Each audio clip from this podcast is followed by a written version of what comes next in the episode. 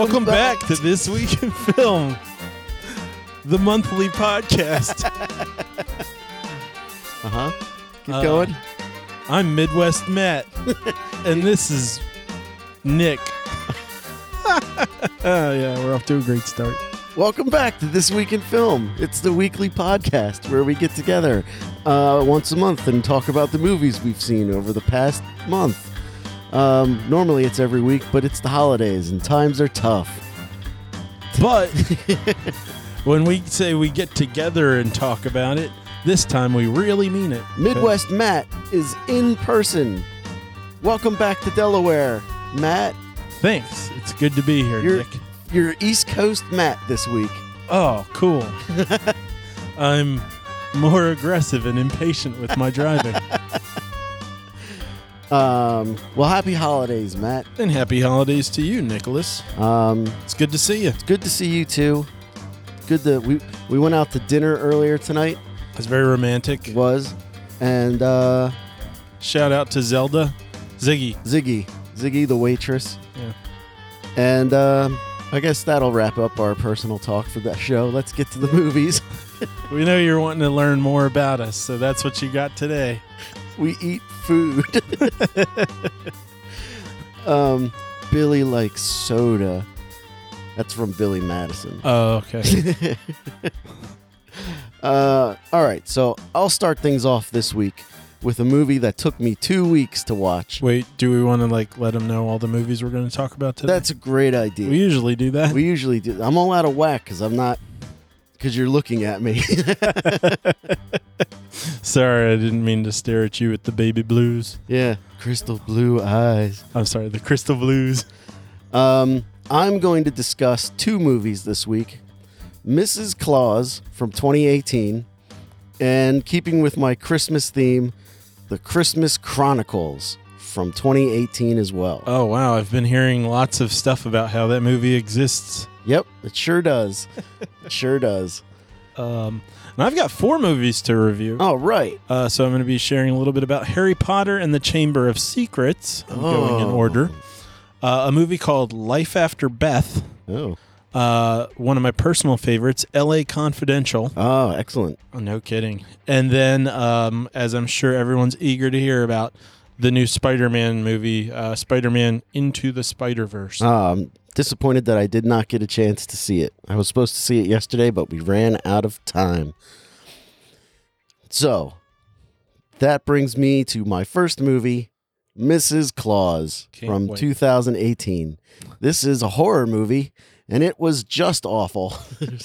it was just just terrible and it took us four nights to watch it because our my wife and i because our children just kept waking up and we'd have to turn it off and it is really bad matt since you're here with me i can show you the poster for it kind of spooky right there's like a a devil-ish looking woman wearing Yeah. a mrs claus costume it looks like uh, like a demon a with zombie in a yeah Santa Claus red outfit. eyes. Yeah. Okay, in the movie, that costume is a rubber mask that is poorly placed on someone's head.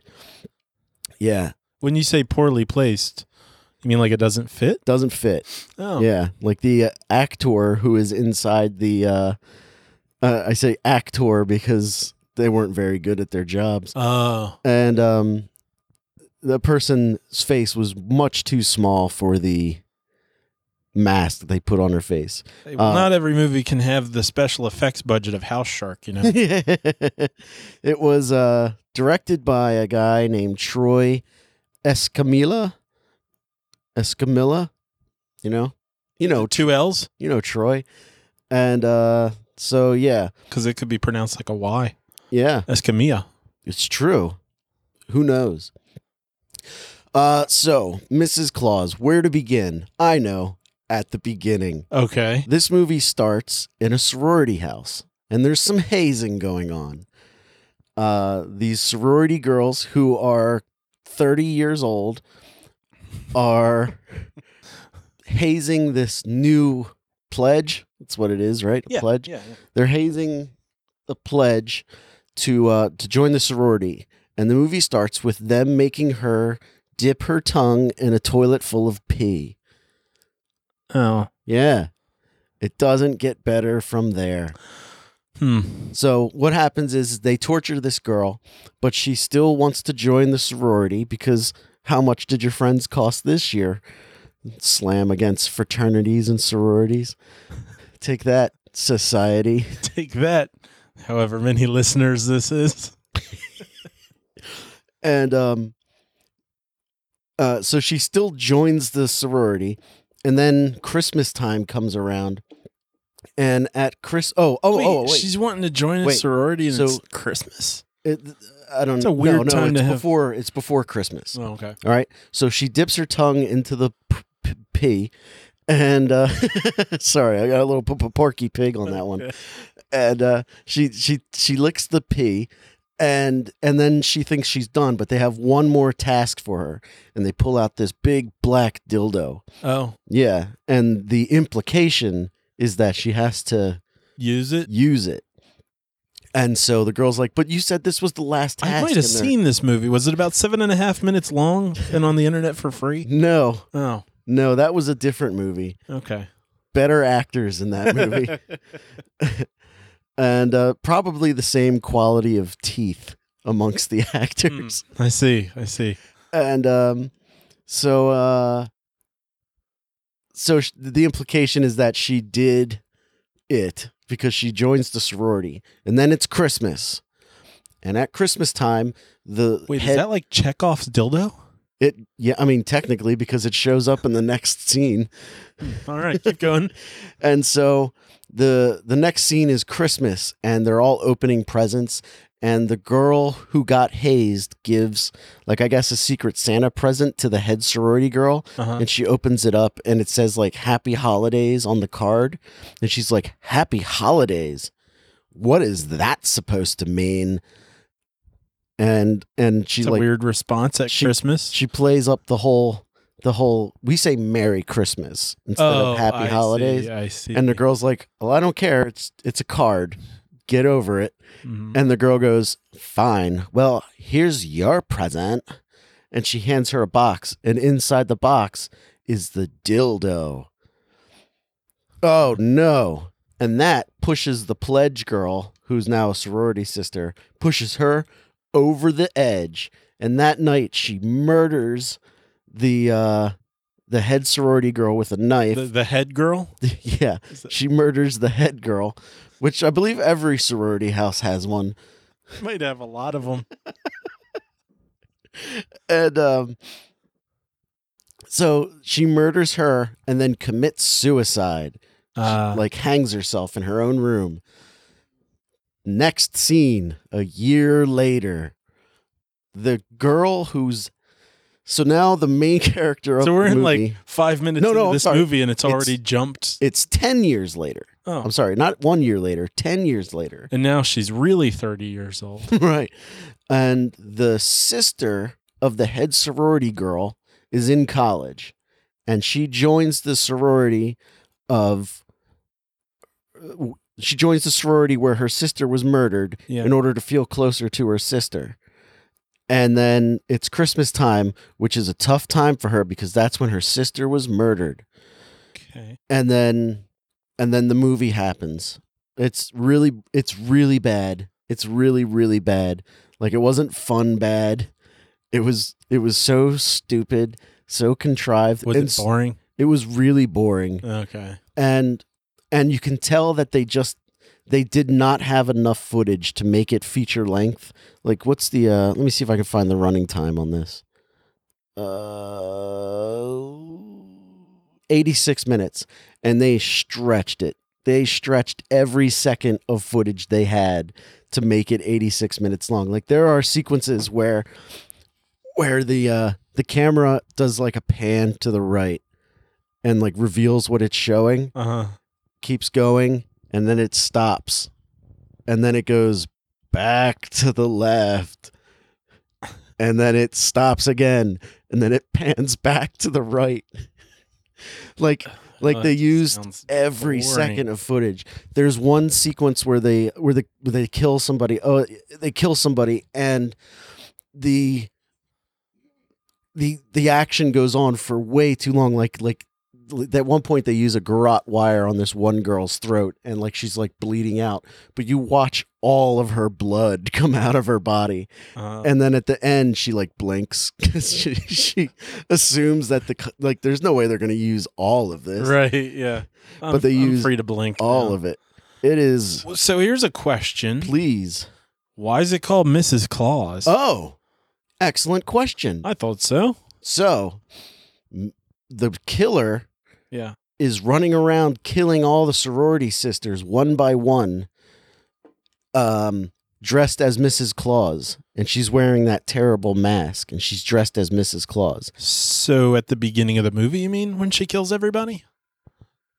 No, that's the girl who killed herself. Oh, right. She died. She was just the sorority girl killing the head girl, Oh. right? So, spoiler alert for Mrs. Claus. I'm going to Yeah. tell you who the killer was. It's the girl's mom, the girl who killed herself's mom. Uh, who knocks on the door at the beginning of the movie. You couldn't see it, listeners at home, but I did a hand knocky. it's very convincing. You can al- you can see the All door. of Nick's mime training is coming into. no. Now I'm trapped now. in some kind of box. Yeah. Better use this rope. So to her get mom, out her mom comes and kills everybody. Podcasting mime is the mime podcast. It's the perfect venue for it. this is the medium for miming. So the mom knocks on the door and says, You girls are responsible for my daughter killing herself 10 years ago. And the sister is there and she's like, Your daughter killed my sister. You're out of your mind. And, she at some point, they call each other ho ho ho's, right? somebody makes that joke. Okay, okay. Yeah. I would assume. Um, I think it might be the jock character. Um, and so the lady goes, Well, I'm leaving. Goodbye. And she leaves in a huff. And then for the rest of the movie, you're supposed to be trying to figure out who the killer is. And you're like, Well, it can't be that lady. That's way too obvious of a choice. So, like, the people start getting offed one by one. There's like 10 people in this house for this raging party that they have. It's not. By that, I'm assuming there's like It's- six people in the there's- basement. I think four people in a living room and there's no music playing and they're all just sitting around and they look bored in there. It's supposed to be a bad party, but it's Okay. but they're making it seem like they're cra- they're having a crazy time. Because at one point, one of the girls takes like a drink and she's like, "We better start playing some music. I'm really starting to feel this beer. Whoa, it's really going to my head." And it's it's so it's so bad. It's just terrible. Well, that doesn't So, sound like Here's the twist. Here's the twist, though. There's a cop, like a campus police officer, Uh-huh. who has zero jurisdiction at all, and she she shows up and she just kind of like walks into the house and says, "So you kids are having a party? What about your friend that's missing? Do you know anything about that?" And the guy's like. No, and she's like, "Well, don't leave the area." Does she point at the camera the way you're pointing at me right now? N- She might as well have. But here's I'm the getting a sense that this should have been shot in 3D. There's a 3D podcasting. um, Again, so here's the medium. twist: Yes. the girl's mom is the killer, but at the end, the cop shows up, and you're like, "Oh man, I thought the cop was killed." Uh-uh, the cop is also the killer. And then the cop kills the real killer by slashing her in the head with her machete. Doesn't make any sense, nope. I'm confused. Sure doesn't. When we're done watching this, actually, we're going to pause the podcast and I'm going to play it for Matt so he can see it. Please stand by. And we're back. Well, I feel sorry for you guys that you spent time watching that movie. I feel sorry for myself having seen four and a half minutes of it. Um, yeah. So what basically he just showed me looked like, uh, it was porn acting, but like without the porn. Like, I, like I, I don't think they could afford actual porn stars. uh-huh. So it's somehow below it's below porn. below porn quality. Yeah. Huh. Yeah. So that's really all I have to say about Mrs. Claus. Check it out. Don't. um so Matt, Yeah. you've saw quite a few movies. Yeah, we should probably get some of those out of the way, uh, since what you've seen was uh, the other Christmas movie you watched is apparently quite popular. right. Um, so, uh, so, so one of the movies I saw was called Life da- Life After Beth. Um, and it's a movie that stars Dane DeHaan, um, Aubrey Plaza, Oh, Anna Kendrick, uh, who shows up a little bit. I like it. She's not exactly a cameo, but it's close. hmm And Paul Reiser. Really? Yeah. Um, and it took me about two thirds of the movie to realize it was Paul Reiser. I kept going, that guy's familiar. Oh, have you not seen the latest season of uh, Stranger Things? I I've never seen anything with Paul Reiser in it since Mad About You. Oh, okay. He's in the new season of Stranger Things, and it took me like three episodes before I was like, "That's Paul Reiser." I, I kept saying, man, that guy looks kind of like somebody. He looks kind of like the dad from Home Alone when he got heavy in the shark movies, uh, Sharknado and stuff. Uh, and then I was like, oh, no, I know who he looks like. He looks like Paul Reiser. The dad from Home Alone's in the Sharknado movies. yeah. Oh, He passed away, by the way. Um, but anyway, did you see that um, Google commercial with Macaulay Culkin? no. It's really good. It's a commercial for Google. Yeah, like the Google Home thing. Oh, I was going to say Google needs commercials. I mean, what else do people use? It's a pretty good Bing. commercial. yeah, right. Anyway, um, no, I didn't see it. So We're gonna pause it so that no, no, go ahead. No. um, Paul Reiser, yeah, he's in it. Anyway, so Life After Beth is a movie in which um, Dane DeHaan's girlfriend, played by Aubrey Plaza. Well, I yeah, okay, so you don't exactly know what's going on, and I don't want to spoil too much, but I guess there's just no way around it. hmm Plot wise, she gets bitten by a snake when she's out for a hike and dies. hmm And oh yeah, and John C. Reilly's in it. John C. Reilly's her dad. Oh, Uh, and um, Dane DeHaan is her boyfriend, and the movie pretty much starts there, where she's just you see her going out for a jog, then she dies, and then people start acting funny, and Dane DeHaan's like, "What's going on here? Why is everybody being so weird? Why why doesn't like John C. Reilly's having him over his house, and then he won't." t- Answer the door and stuff. He's like, Yeah. "Why isn't he talking to me anymore? What's going on?" Turns out she's alive or she is undead. oh, And so the rest of the movie's kind of like there's some zombie stuff going on Mhm. and uh it's it's entertaining. Um I would recommend it. Uh but don't go to it as a horror movie and don't exactly go to it as a comedy. somewhere in the middle there. Yeah, if you're into sort of dark comedy stuff, it falls in that kind of awkward realm. Like it's not Coen Brothers quality, hmm you know, but um, you know, not that level of quality, Is it uh? but it's kind of got that feel where things are kind of uncomfortable all the time and if you're looking at things with sort of a twisted humor, then it's kind of funny. okay. Um, so I'd Is say it, check it uh, out. Is it um like quirky, like a offbeat kind of a yeah. adventure? Yeah, offbeat. That's a good way to put it. Okay. Yeah. Um, and, and I mean, it is, it is funny. There are definitely, Oh, this is old. A It's couple from times. 2014. yeah. Oh, Um, couple times that I, I laughed out loud. So, okay. you know, and that's a pretty good sign for me because if I laugh out loud once in a movie, that means I think it's pretty funny. Um, so that's that's really all I got to say about it. Uh, Other than that, I mean, it's like you got to see the jokes themselves. So, Okay. uh, charming, offbeat. Check it out. Okay. All right. Life after Beth Yes. sounds interesting. Yeah. Yeah. Um, What else did you see? I also saw Harry Potter and the Chamber of Secrets. That's the second one, right? That is the second one. And for most people, you might know this as the Harry Potter movie that nobody likes. um, and you know, I, I What uh, is what is this one about? this one is I know it's about the Chamber of Secrets, but I can't remember.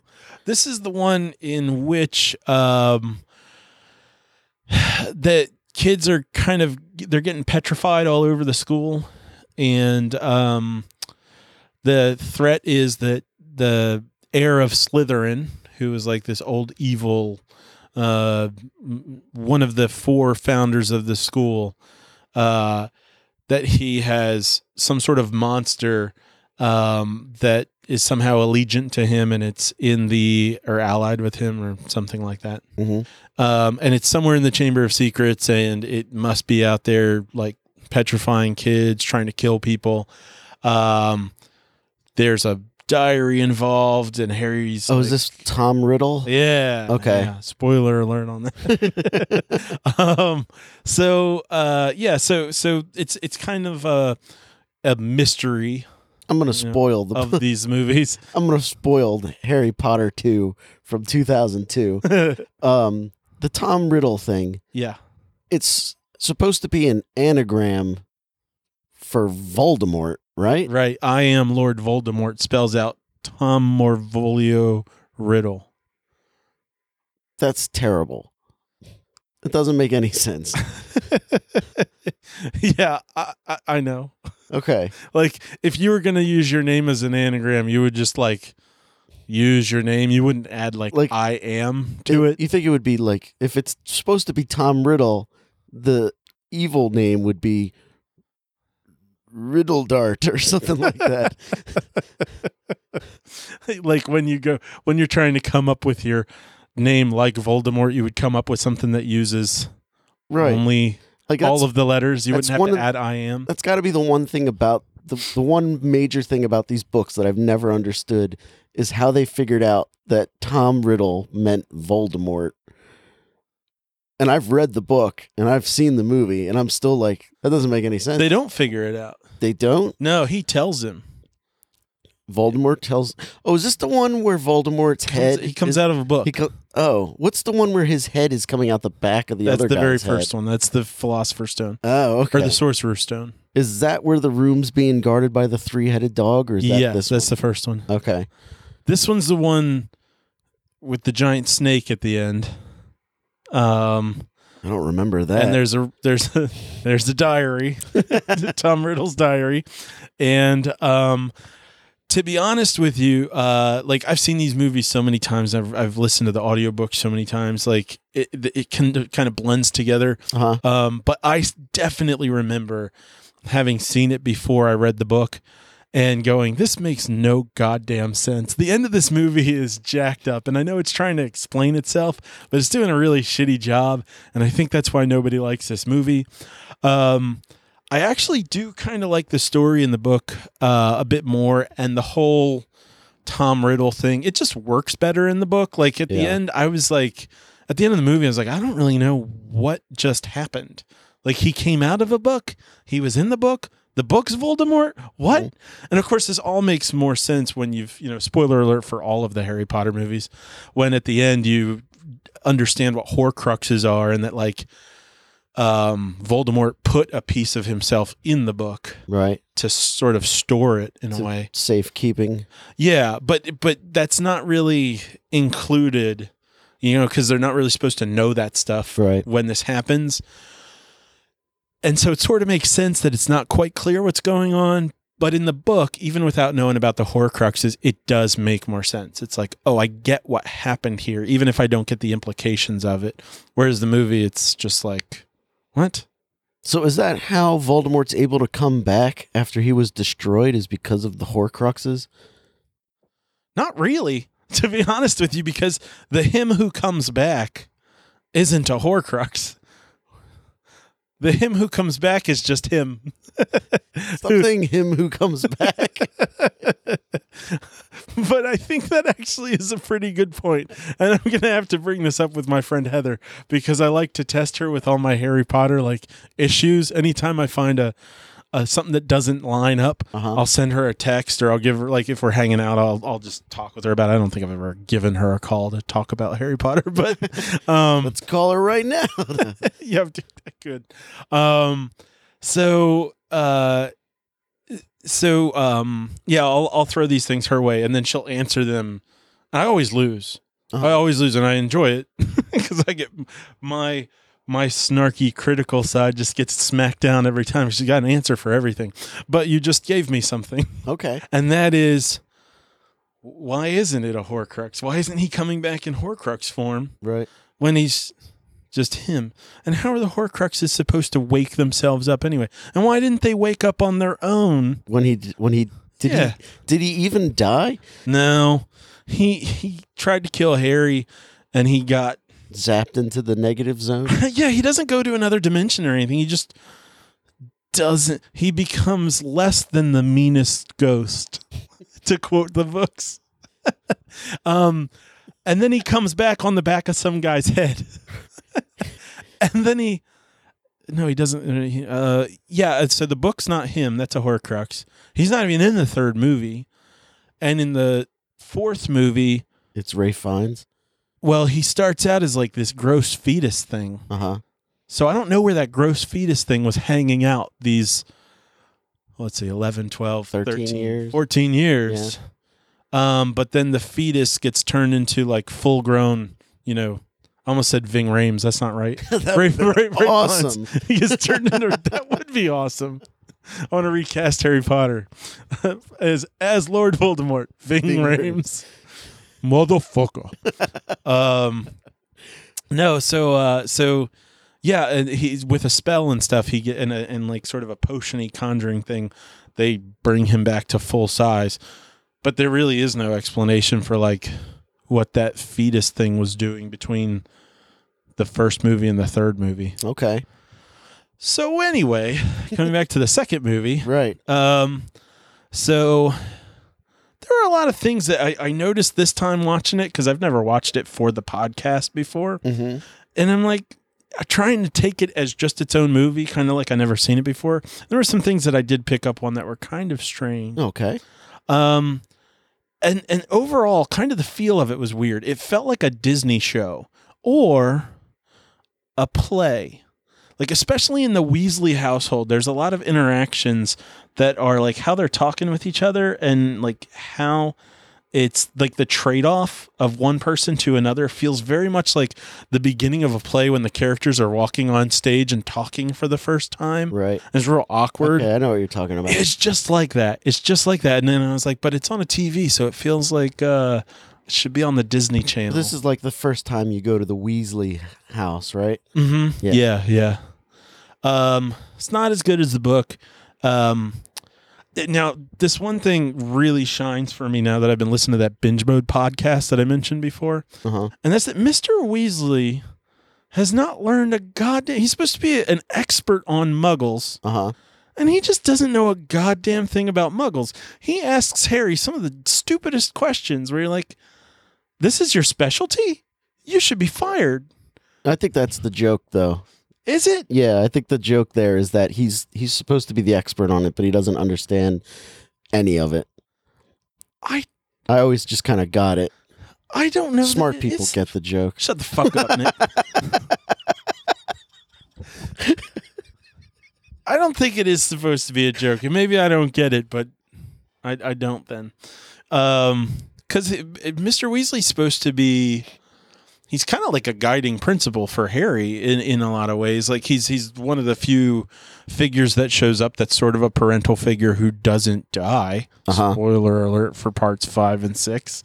Um, and and Mrs. Weasley too. But like, I don't know. Maybe you're right. Maybe it is supposed to be a joke. I I, it just always say. I mean, it seemed like the individual things are I think- jokes. I think like the joke Where he's behind like, it is that how does a rubber duck work? I'm like, I get the joke there in terms of like he's just asking something that's a silly question. well, like he but I never thought the implication was supposed to be that he's I think it's more along the lines of he's he's just not very good at his job.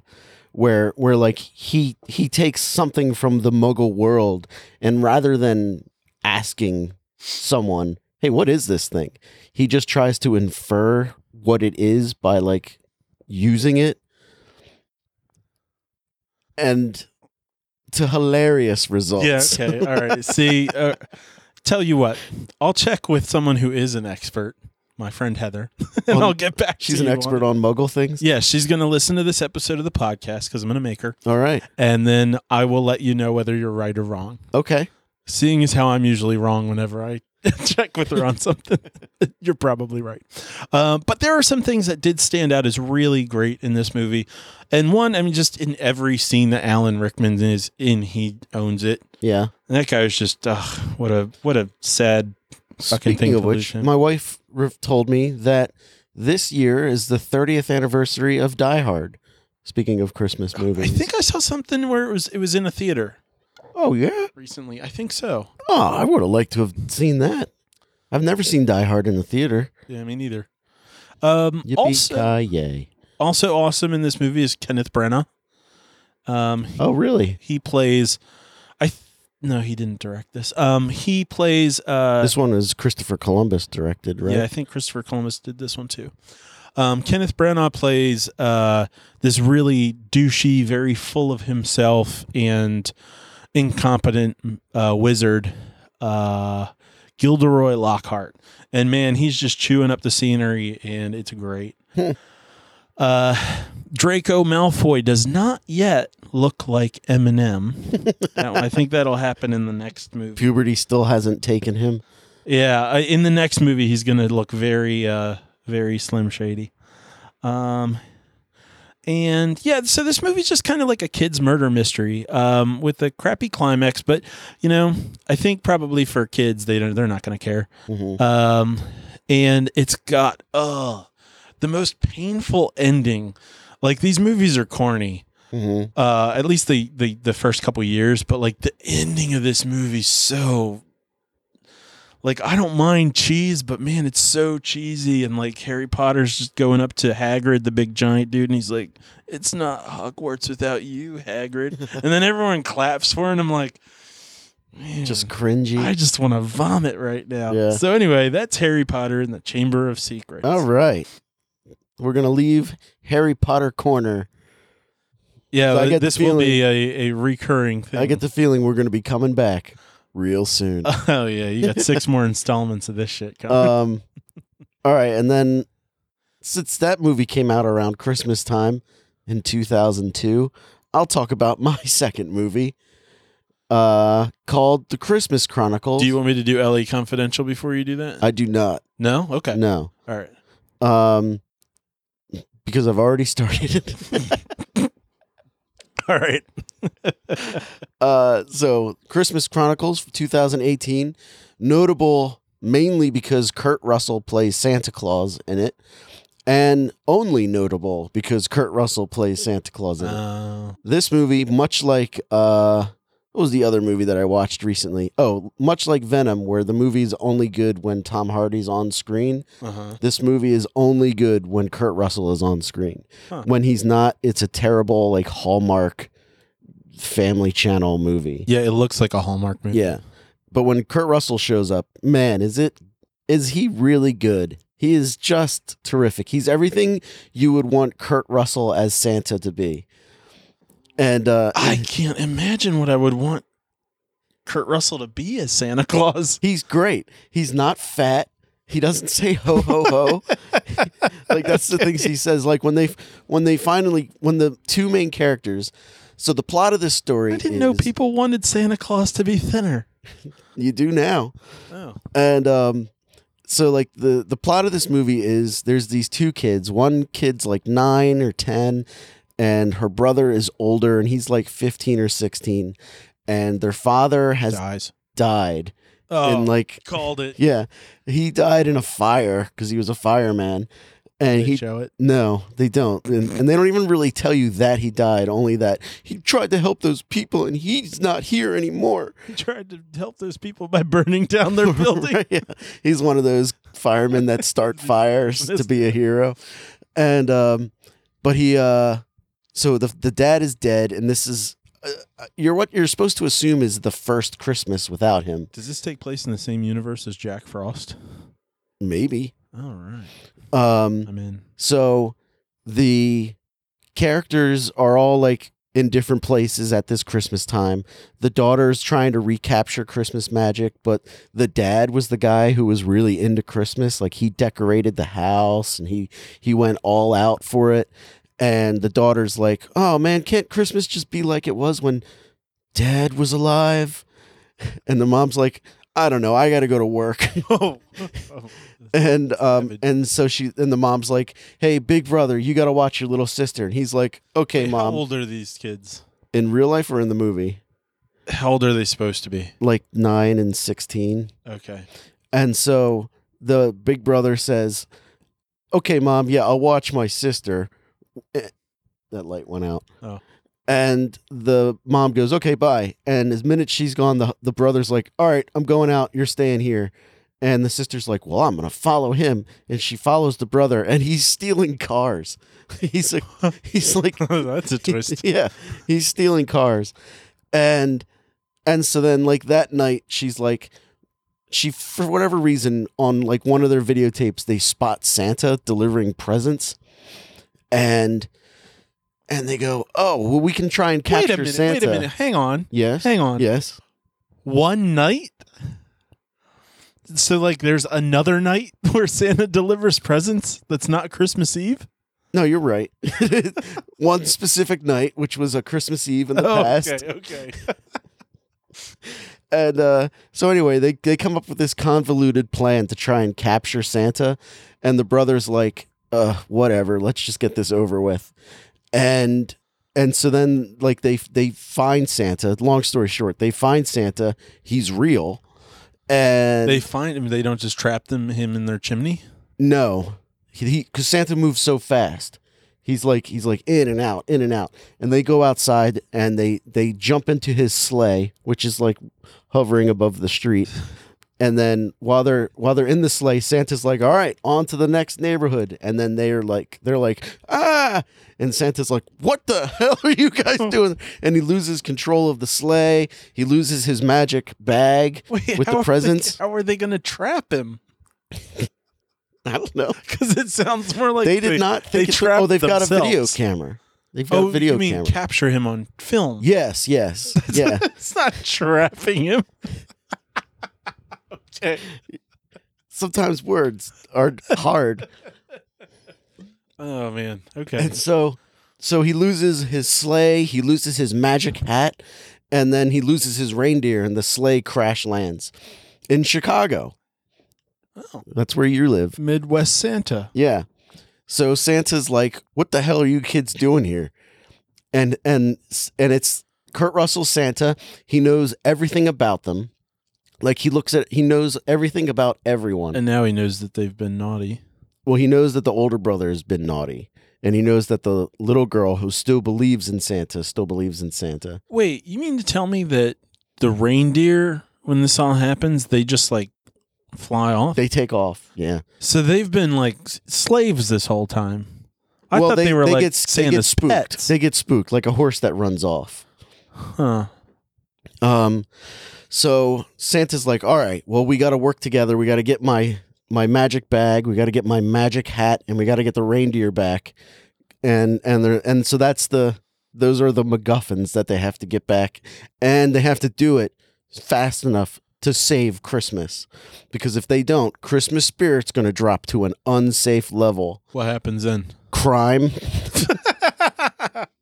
Are you making that up right Nope, now? because Santa gets arrested, a la Ernest Saves Christmas, and uh, and he tells the cop that I thought that, that was its own movie. Ernest goes to jail, right? that's when Ernest goes to jail. And Ernest Saves Christmas, Santa goes to jail.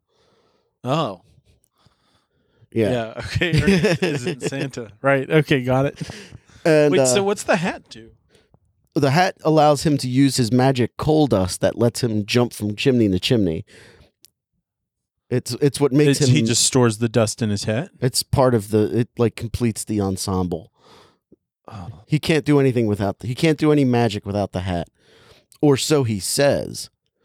So anyway, um there's this one scene where Santa goes into like what looks like a Bennigan's and and he like goes up to the lady the 90s. he goes up to the lady working the uh the the hostess and he's like Karen or whatever her name is. And he's like, "Karen, did you ever become a dancer?" And she's like, "No, I work at a Bennigan's." and he's like, "Well, I got you those dance shoes for you when you were 9. Remember that?" And she's like, I do remember that. So if she worked at a strip club, would that Yeah. be like okay? And uh and so then like they go he's like, "Well, I need to find someone who can give us a ride around town so I can find my magic bag." So he goes into the back of the restaurant and he's like, "Hello everybody. I'm Santa Claus. Who wants to give me a ride?" And the two kids that are with him are like, "Oh my god, this is ridiculous." And Kurt Russell's like, "You, Benny. Benny, remember when I got you that thing? Come on, do me a favor and give me a ride." And the guy's like, "Who are you, crazy man?" Wait, why didn't Karen give him a ride? Because she's working. Oh, so is Ben. No, Ben. Ben was a, a patron, Oh, oh, okay. Yeah. I see. and uh, and so like he just goes around the room, like he knows everyone in the room, and everyone just kind of gives him the. Uh, See, I assumed The Ben turn was the working head. in the kitchen. and then uh, and then they call the police on him because he's a crazy guy yelling at people in a restaurant. Gotcha. Um, and then like the hijinks ensue. But uh, before that, they they discuss like like why Kurt Russell Santa looks different, and they reference um generic Atkins. generic soda Santa, generic soda Santa, where like like you know how the Coca Cola Santa Yeah. like they, they can't use coca-cola in the movie so it's like soda santa and it's like this really big fat santa he's like this morbidly obese santa This movie claus sounds weightest. yeah and uh and santa's like i'm not that fat i might have a little gut but i'm not that fat all right the soda company makes you think i'm that fat but i am pretty trim i mean for a guy my age i look pretty good and you're like I could see Kurt Russell pulling that off. yeah. And then uh and then the girl's like, Well, how come you don't say ho ho ho? And he's like, I don't say ho ho ho. I don't even know where that started.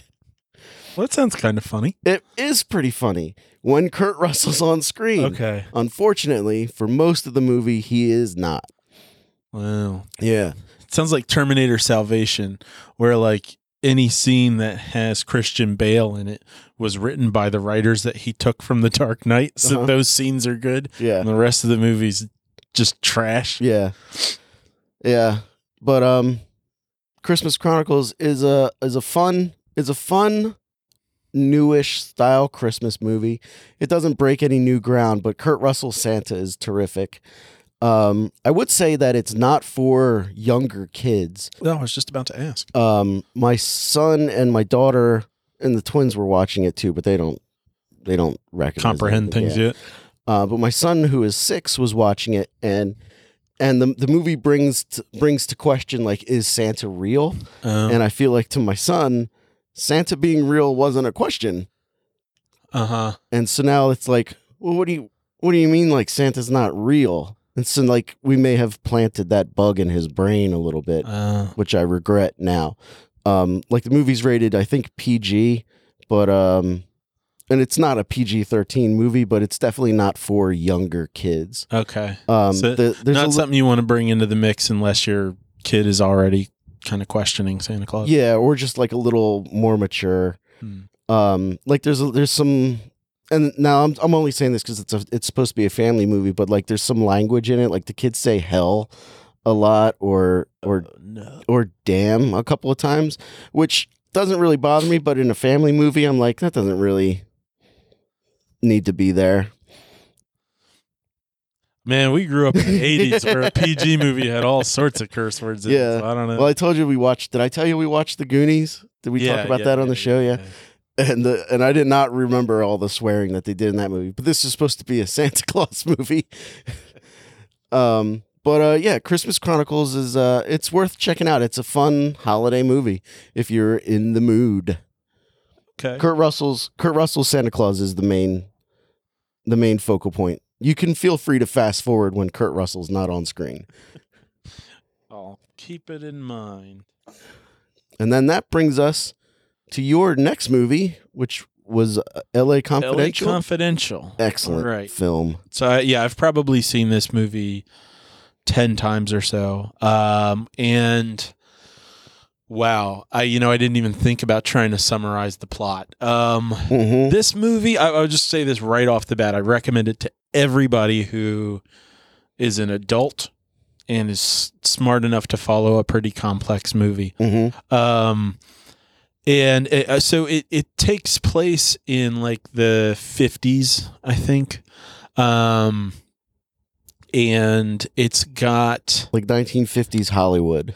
yeah it's it yeah it's this whole hollywood tabloid sort of thing. Uh, like that's the feel of it. It starts out with a narration by danny devito that's like perfect. Hmm and he's a tabloid guy talking about crime in the city. And so it's it's kind of a crime mystery with lots uh it's got a huge ensemble cast um and it's just so smart. Hmm i mean this movie is like perfectly put together for you to have a mystery that comes together in pieces and in pieces that every character is involved in. So like they're everyone's got something that they're doing. And while they're each figuring things out and they all are coming together it's just a really good experience as a viewer to be able to see those pieces come together. And I like I said I've seen this movie a bunch of times but every time I watch it I enjoy it even more Yeah. and I get to put those pieces back together every single time. And it just each time I get more and more impressed with how well it is just arranged. Like the story is perfectly written, um, and you get to see you get to see some like character arc stuff. So it's, Some it's great character arcs. yeah, It, it it's it's it's really the plot that's got like that's the heart and soul of the movie. But the characters aren't just moving pieces uh-huh. bringing the plot together. They they're interesting characters. The acting's great. You've got um, uh, Guy Pearce and um, Russell Crowe hmm and like I said, Danny DeVito, uh, James Cromwell, and Kevin Kevin Spacey. And even though he's a perverted asshole, like he does a great job in the movie. Um, Kim Basinger. Yeah. Okay. Well, I was talking about the good acting. Um, See, I think she's great in the movie I for the think she five sucks. minutes. The five minutes that she's in it, she won an Oscar for this movie. I know, and it's fucking confusing because That's when I everybody learned- else in the movie should have. That's when I learned that the Best Supporting Actress award goes to the actress who was in the movie the least amount of time. Well, that that's she's not in it a lot. I don't think she does a very good job. Um, but you know, we can disagree on that. The the the rest of the people really do, and I, I doubt you'd disagree on that. I think that the casting in this movie is excellent. Yeah, and you get to see people kind of like work together, um, and and everyone's kind of the way they're coming together. It's all kind of against their will. Yeah, Like nobody's just eager to work together. everyone but- hates each other. Yeah, and and at the same time, like the the bonds they build and the reasons they do work together and stuff, it Mhm. really makes sense. It doesn't it doesn't feel forced at all, and yet it's there's so much change going on throughout the movie. Yeah. Um, I can't say enough good stuff about this. the um, thing that I think I really like m- most about the movie is that there's no one in the movie who's like the good guy. Like everyone has like their major flaws. Like even Guy Pearce's character um is is supposed to he's like the the goodest of the guys. Mhm. and even he like like they paint him as this uh opportunistic ambitious young go-getter. And Yeah. it's true. He's like yeah i want to be a captain as soon as as soon as possible and i'll do or detective as soon as possible and i will do anything and step over anyone to get there And, Well- uh, short of breaking the law Yeah, I was gonna say, Which is it's, what- it's true that he is opportunistic, but at the same time, he's also very idealistic and not in a bad way. hmm Um, he's very like, I'm not gonna, I'm not gonna screw the law for the sake of the law. right And and as he finds things that even would get in his own way, he's still true to that. right So you're right. He is the most good right but he's still a flawed character. And you see him do some things where you're like, oh man, that was a dick move. right Um, like even Kevin Spacey, like he doesn't really do a lot of bad things, but he's not his character like goes through that arc where he like tries to become a better cop Yeah. Um, like he's he's really he's really into being like famous. Like he loves the the glamour side of being a Hollywood cop. Yeah, he's sort of a, a research, not a research assistant, but like a a There's- person on the set who There's like a can- police show, and they ask him like he's a procedure guy or Oh, what do you call that? When someone's there to like be the expert on the thing they actually do, and you go Yeah. like, "Hey, we want to have the cops do this. Would that make sense?" And you go, "Yeah, yeah, because I'm actually a cop." So, right. Yeah. I forget what that's called. yeah. Listeners, tell us what you think it's called. Um, yeah, but he goes through a bit of an arc just of going like, "Huh, yeah, I I, I forgot about meaning." You know, in this job actually meaning something. Uh huh. Um, and there's one thing about this movie that I didn't actually really appreciate until this time watching it, and uh, I got to, I got to have the joy of uh, seeing my girlfriend watch it. She had never seen it before. Oh, really? Yeah, um, and much to her credit, she like it wrapped up, and I was like waiting for her to ask a question or two, and she's like, "Nope, I got it." And I'm like, really? The whole thing? She's like, yeah, I got all of it. But um, uh, one thing I really noticed this time that I just never really appreciated how great it is before, the finale is a really good action, like set piece. Uh, I agree. The only thing that I don't like about this movie, I agree that is part of action. I don't like the end of the movie. Um, like all like the last 10 minutes like when we've both seen it so we're allowed to do spoilers. So, spoilers for LA Confidential. Go see it See it and, if you, and skip ahead thirty seconds if you don't want anything spoiled. yeah. So, the real bad guy of the movie is revealed to be James Cromwell. James Cromwell is like a dirty cop and he's like the head of the crime stuff. he's he's moving into the crime vacuum right. as he has all the criminals taken out And, illegally. and so like I feel like that turn is done really sloppily. Hmm. Yeah, I, I don't like it. Like it's just like out of nowhere he turns on everyone. Like like the, when the minute that they turn on Danny DeVito, I think is when the movie starts to go a little south. Man, I don't feel that way at all. Like the like I get what you're saying. Like that's where the reveals start happening. But I feel like once you know where it all goes, you can see it all in there already up to that point. Yeah. I I just feel like I feel like they were like we don't really know we kind of know how we want to end this but we don't really know how we're going to get there. So let's just reveal James Cromwell to be the villain now.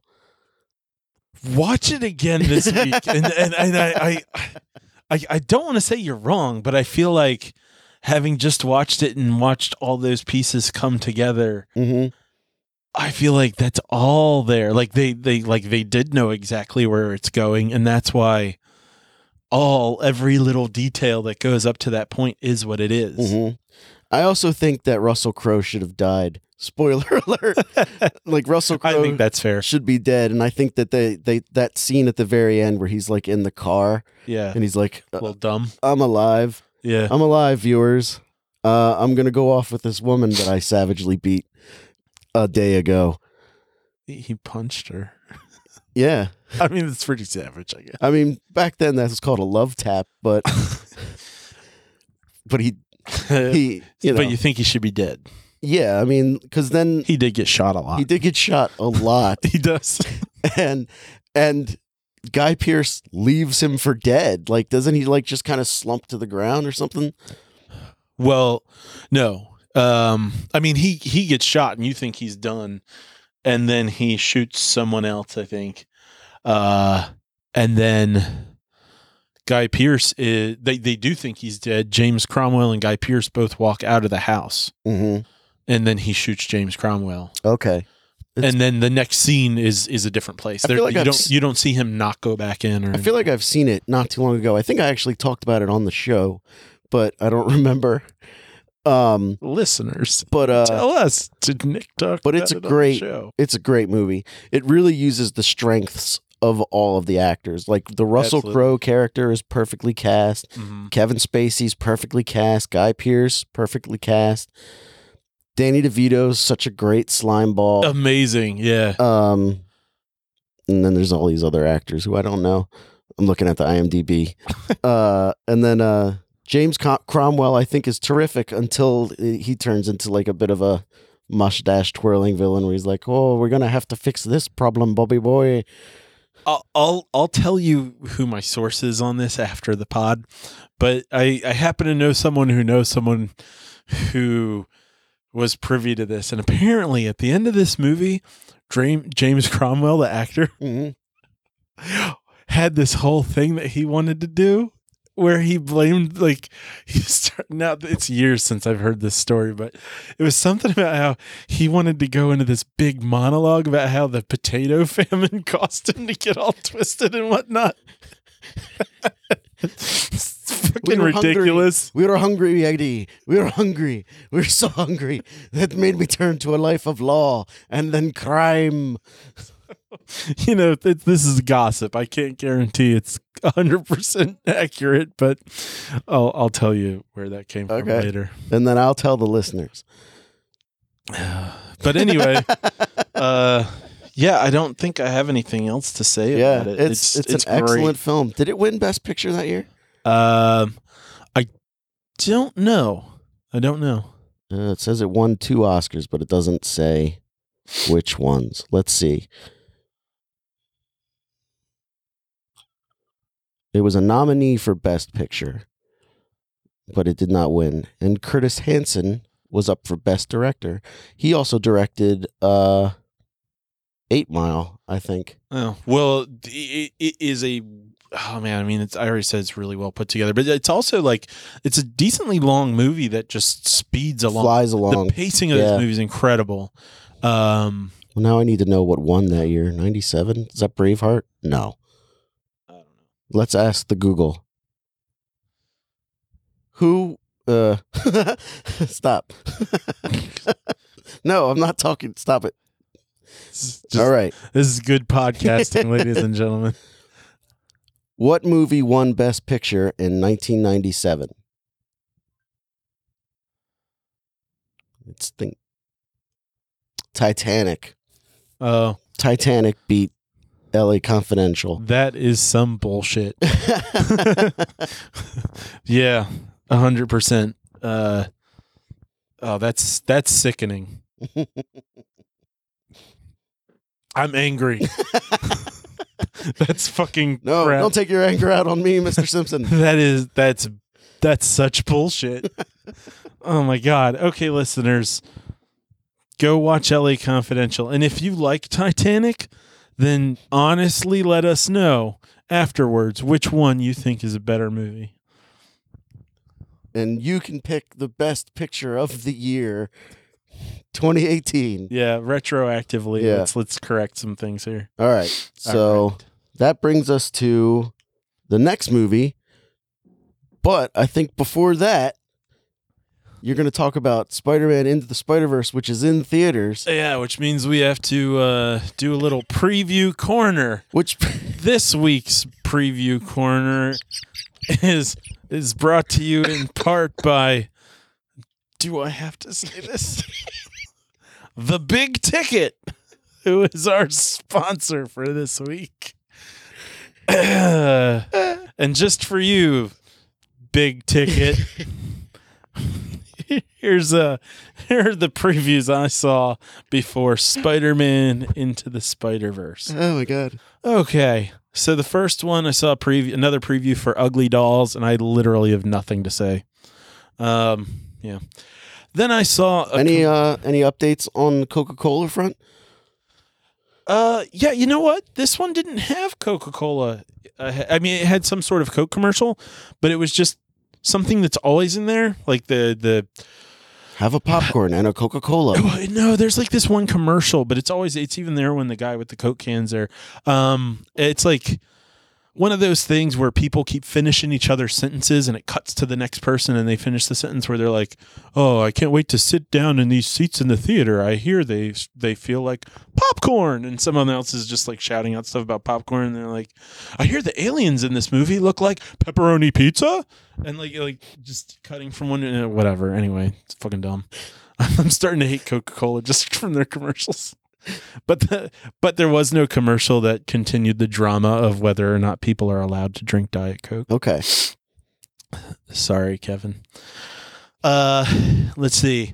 there was a preview for a movie called The Kid Who Would Be King, um, which is some sort of sword in the stone thing that's like it takes place now. Mm. Um, but it's got Patrick Stewart in it, uh, playing Merlin.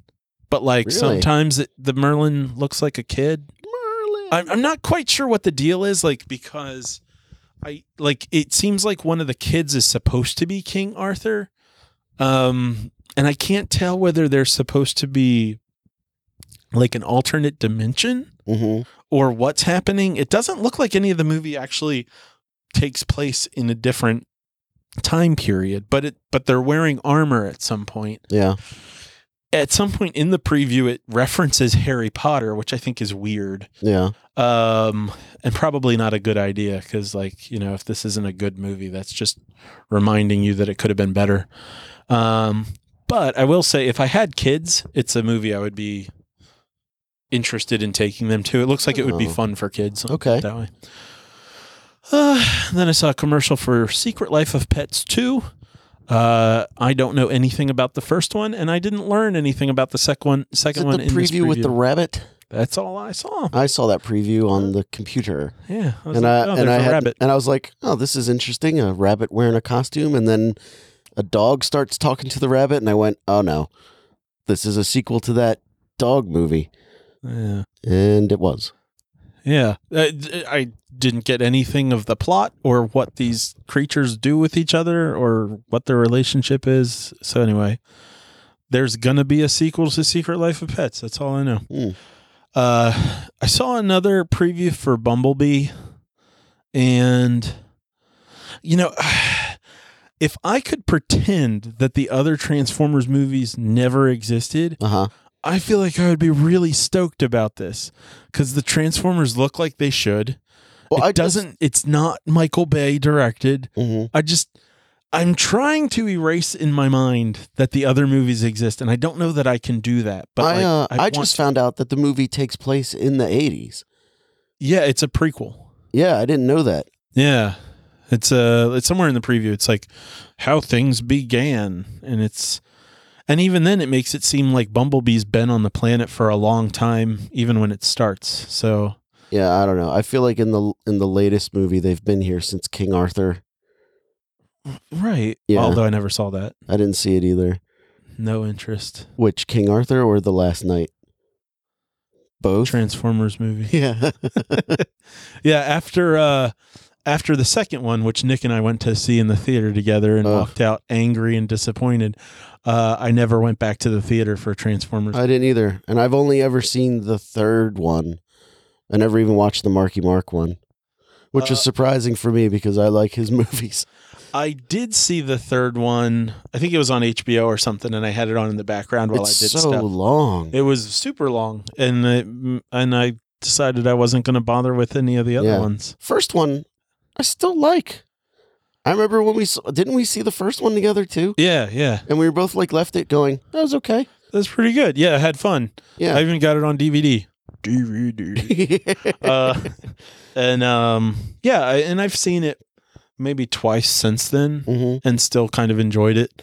Found Shia LaBeouf more annoying each time, but like, He's not Still the enjoyed the problem movie. Of, of the franchise. no, no, no, He's no, not the no, problem. nope. Uh, all right, so then I saw a preview for a movie called Overcomer, which is, I think, a terrible title. Um, and I mean that's not supposed to be perverted or anything. I just thought it was a bad. It's not a word. There's so much. um gross it So- won't stop. so anyway um here's what i could tell from the preview there's a young african american girl who runs and an old white coach What's she running from? no she's like a runner is what Oh. i mean What's she And- running from emotionally? You can't tell I, I, I don't know Mm. and and then you don't know what the old white coach is running from either but it seems implied that he has an alcohol problem Mm. some past failure of some sort and that it, it i mean that's all i walked away from the preview going like oh this looks like one of those kind of cliche feel good movies Um, so I'm sure the plot is they form a surprising alliance and then overcome things. Then I saw a preview for a movie called A Dog's Way Home Oh God. or Benji the Hunted What? with a different dog. it's Benji the Hunted? No, it's A Dog's Way Home. Oh, because I heard a while ago they were remaking Benji, and I thought maybe this is. I I would bet, and I have no idea about any of this actually, but I'll bet just based on you saying that Mhm. that that was this script, Oh, and really? they just changed the name. Oh, okay. because I mean that's that's what it looks like. They don't want to pay royalties to that dog's family. Uh, well, actually, you know what? Maybe maybe it's not because I think it's part of a series of books. Hmm. Um, because there was that that movie that came out like last year or the year before called A Dog's Purpose, where they got into all that trouble because the dog was like being drowned or some shit, and PETA was like, "You're not allowed to do this." Like they.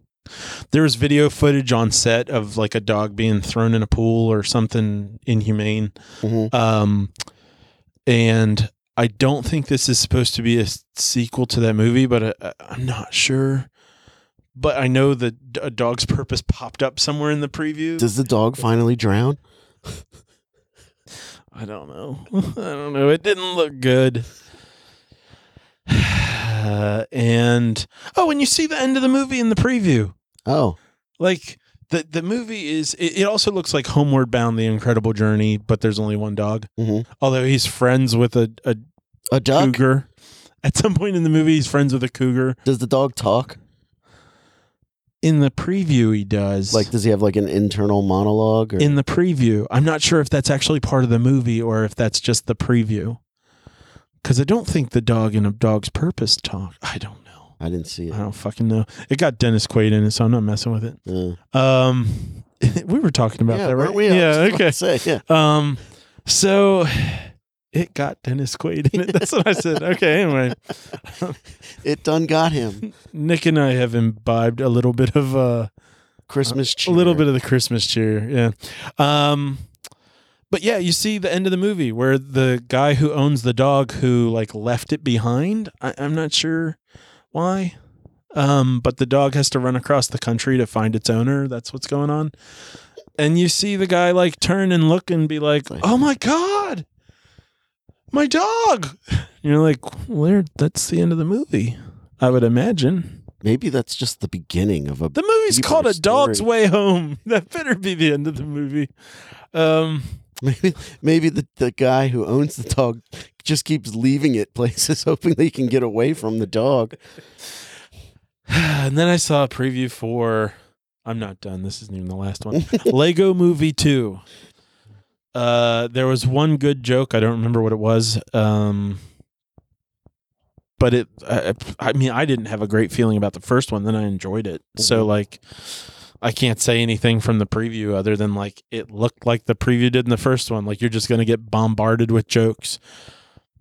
But if it's as enjoyable as the first one was, I'm not gonna complain. Yeah, I kind of felt the same way. Um, the one joke that I really like in the preview is that Chris Pr- Chris Pratt meets himself from Jurassic Park or whatever, like that that dinosaur hunter space adventurer guy. Yeah. Like he just meets all of Chris Pratt's th- cinematic characters. Uh huh. That cracked me up.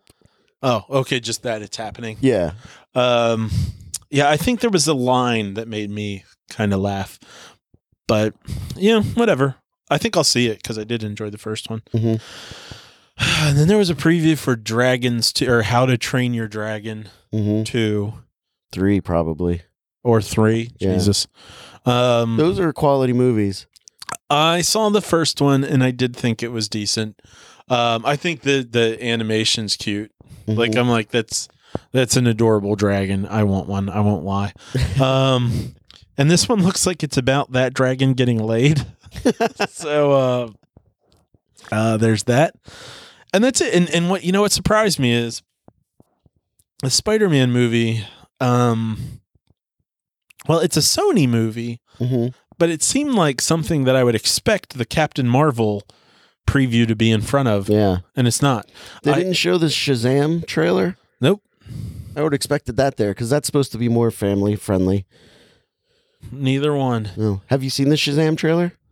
Uh, yeah, I did. That movie looks funny. I don't think so. Really? I was like, oh, I can't wait to see this movie.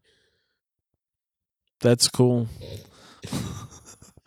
I saw it and was like, I don't really want to see that. Uh, I was like, this looks great. Um, is Shaz- is Shazam Marvel? Shazam's DC. That's what I thought. There's a the reason they call him Shazam is because they originally called him Captain Marvel, but then there was like a lawsuit between him and DC.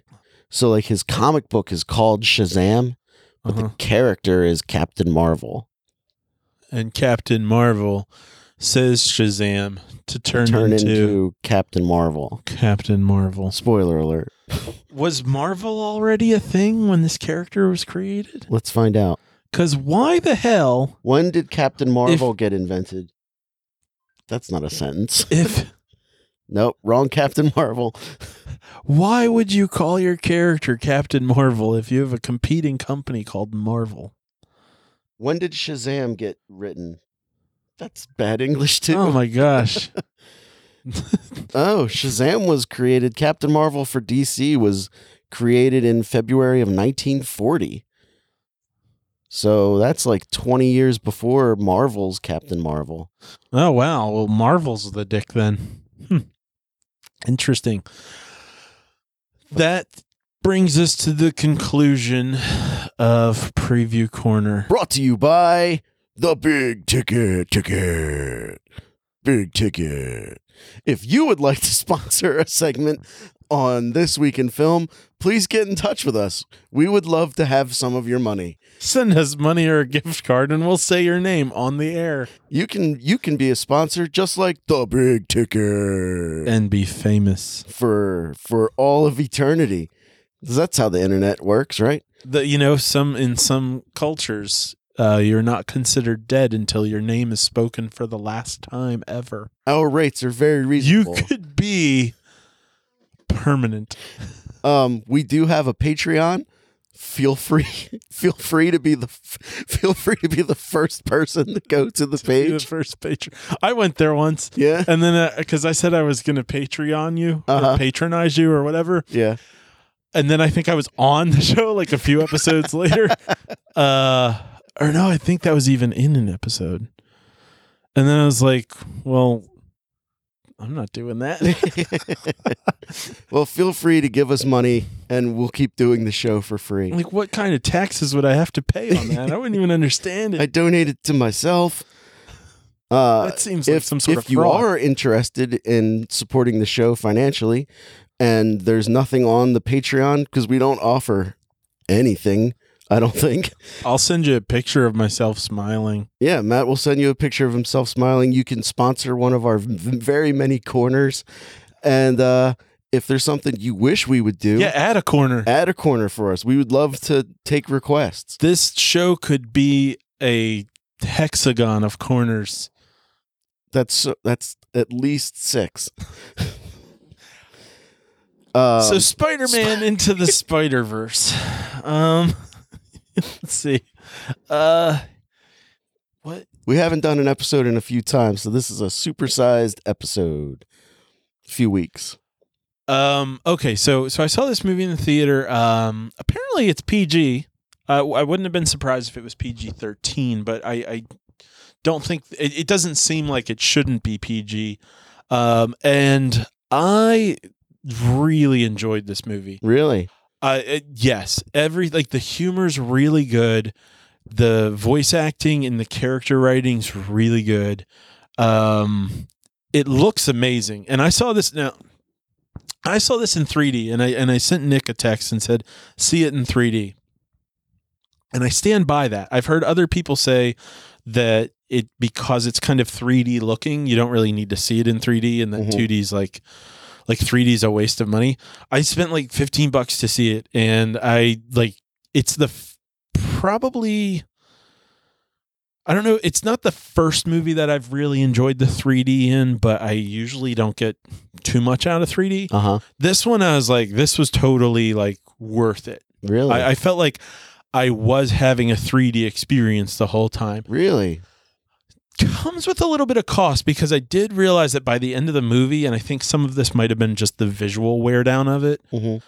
it feels kind of long. And it's not because the movie's boring at all. Like the the pace is good.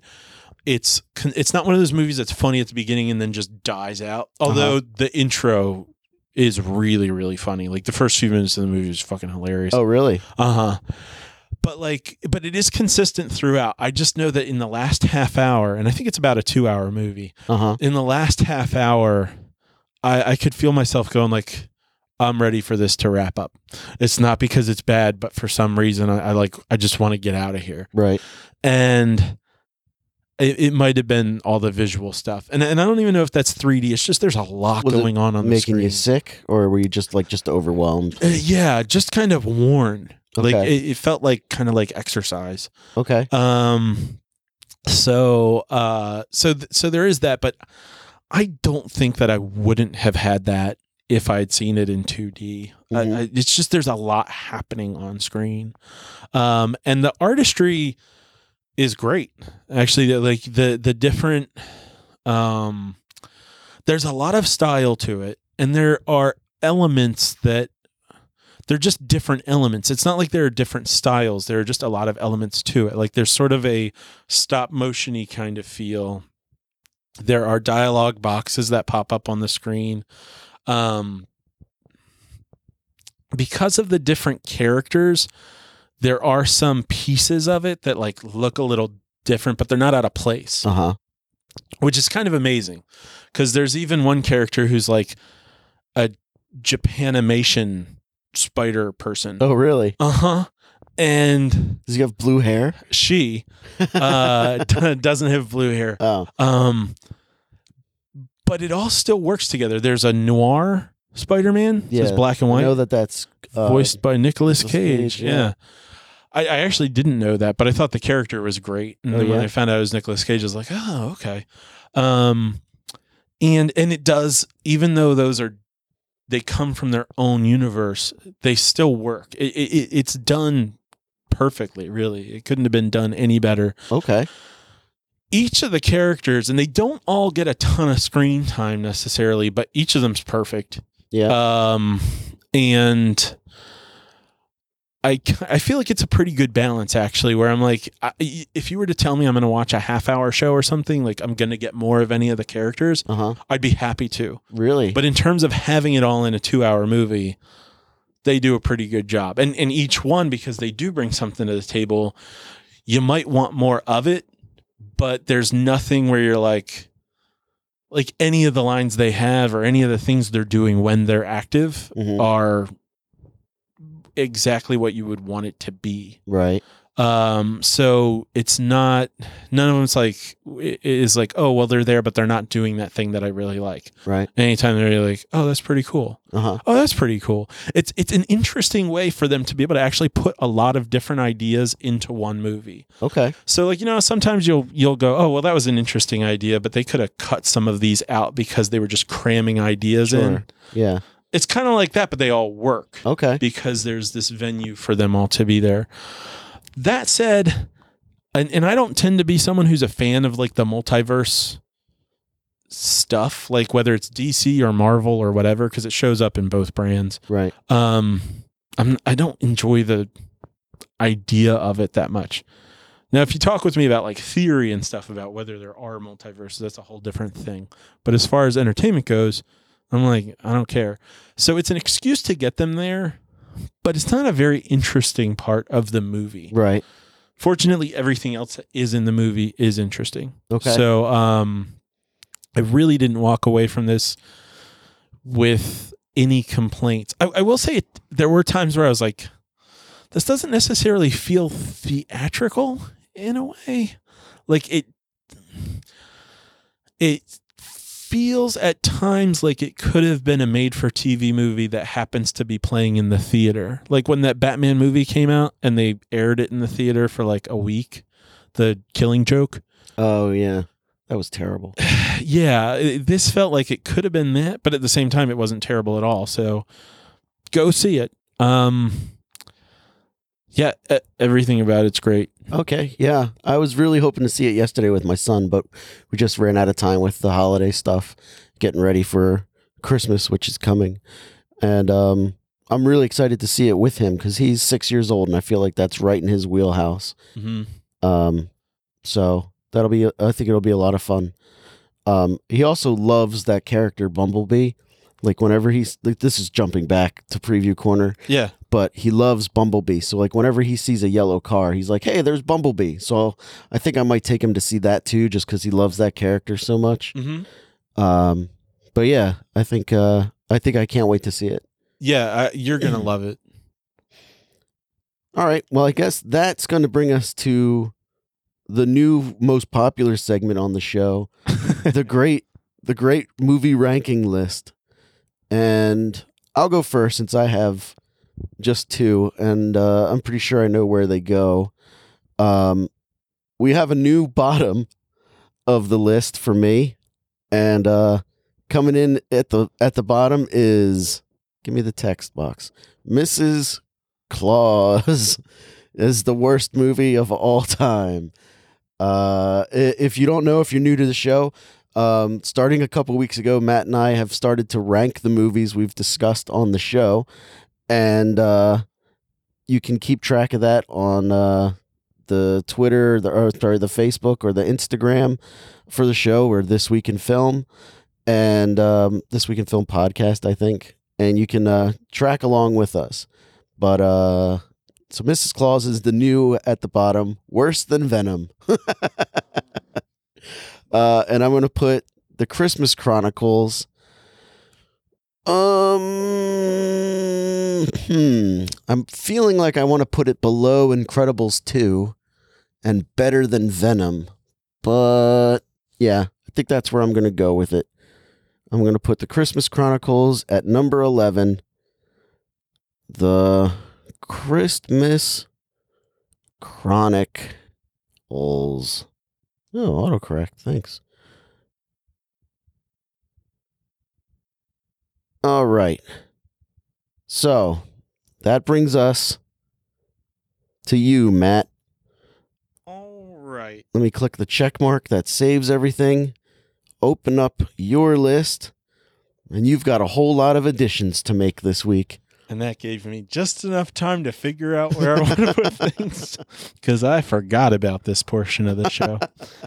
um, so I am going to, I'll go from bottom to top here. So I'm going to Okay. put Harry Potter and the Chamber of Secrets uh, into my list just above Fantastic Beasts 2. Really? Okay.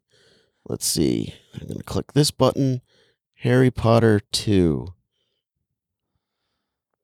And I and, and I can feel myself getting continually more frustrated with Nick's rules here because I want to put Harry Potter and the Sorcerer's Stone below both the Chamber of Secrets and Fantastic Beasts. So you're locked in. Yeah, I'm Once we screwed. make a decision, we're locked in until we eventually restart the list. yeah, I just uh, I can feel the compromise. Um, all right, so I'm going to put Life After Beth in. You know, I was going to put it in below Grabbers, but Mhm. I am going to disagree with that. I'm going to put it in above. Oh, wait, I'm sorry. Did you say, I may have made a mistake here. Did you say that uh, Harry Potter was better than Fantastic Beasts 2? Chamber of Secrets? Yes. Yeah. Okay. All right. Good. So below Grabbers, but below above Ch- Fantastic Beasts. Yeah. Great. And I'm going to put Life After Beth above Grabbers. Really? Okay. Yeah. Interesting. Interesting. Yeah. It might be a little bit of distance from the movie. Um, but I'm feeling like Life After Beth had a bit more charm than Grabbers. Okay. Which is funny because I don't like Dane DeHaan, but I did like him in this movie. I don't know who he is. he played um, uh, Harry Osborn in. Oh, he's the- just awful. there we go. He was just terrible in that movie. Yeah. Um, and then I am going to go to the top of my list and make some adjustments. Top of the list. Okay. So above, as above, so below, Uh huh. we'll go Spider Man into the Spider Verse. Above that. Yes. Really? Okay. Spider Man into the Spider Verse. Week 94. Okay. And then I'm going to put above that and get comfortable, people, because this probably isn't going to be moving anytime soon. uh, I'm going to put above that LA Confidential. So the new greatest movie of all time. Yep. Confidential. And I so don't have a problem with that. Confidential. Perfect. Thanks, autocorrect. Week 94. All right.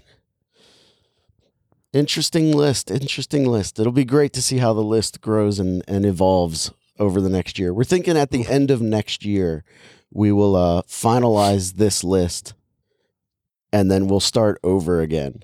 Well, and, and we could be adding something else to it in a couple hours here, depending on That's true.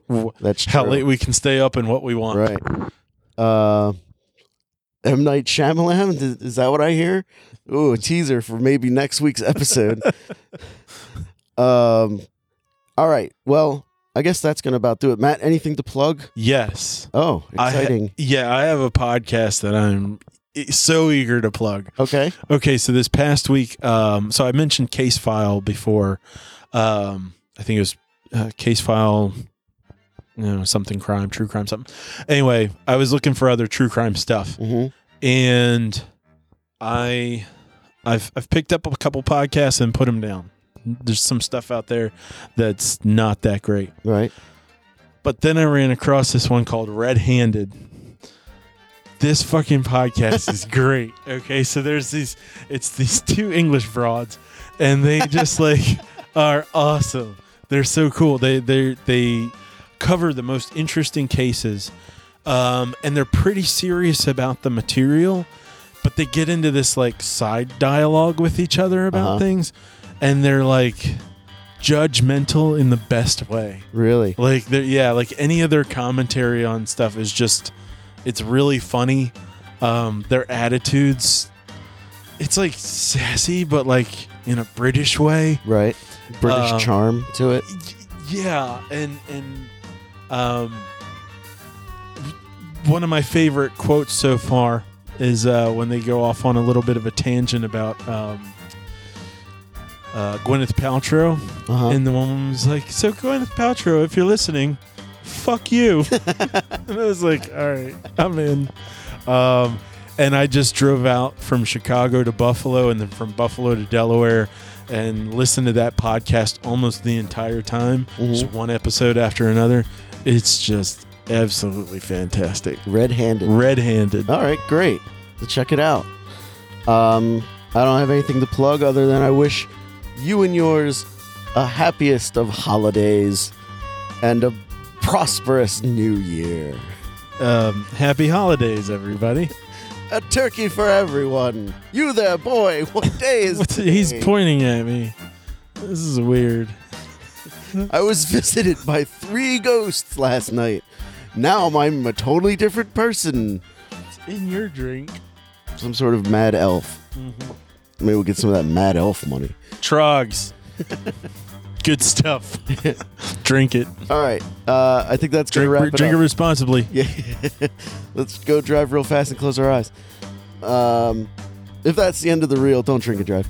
This is what? the end of the reel. that's the end If of this the is reel. the end of the reel, the reel We'll ended see you next, next week, in, in film. film.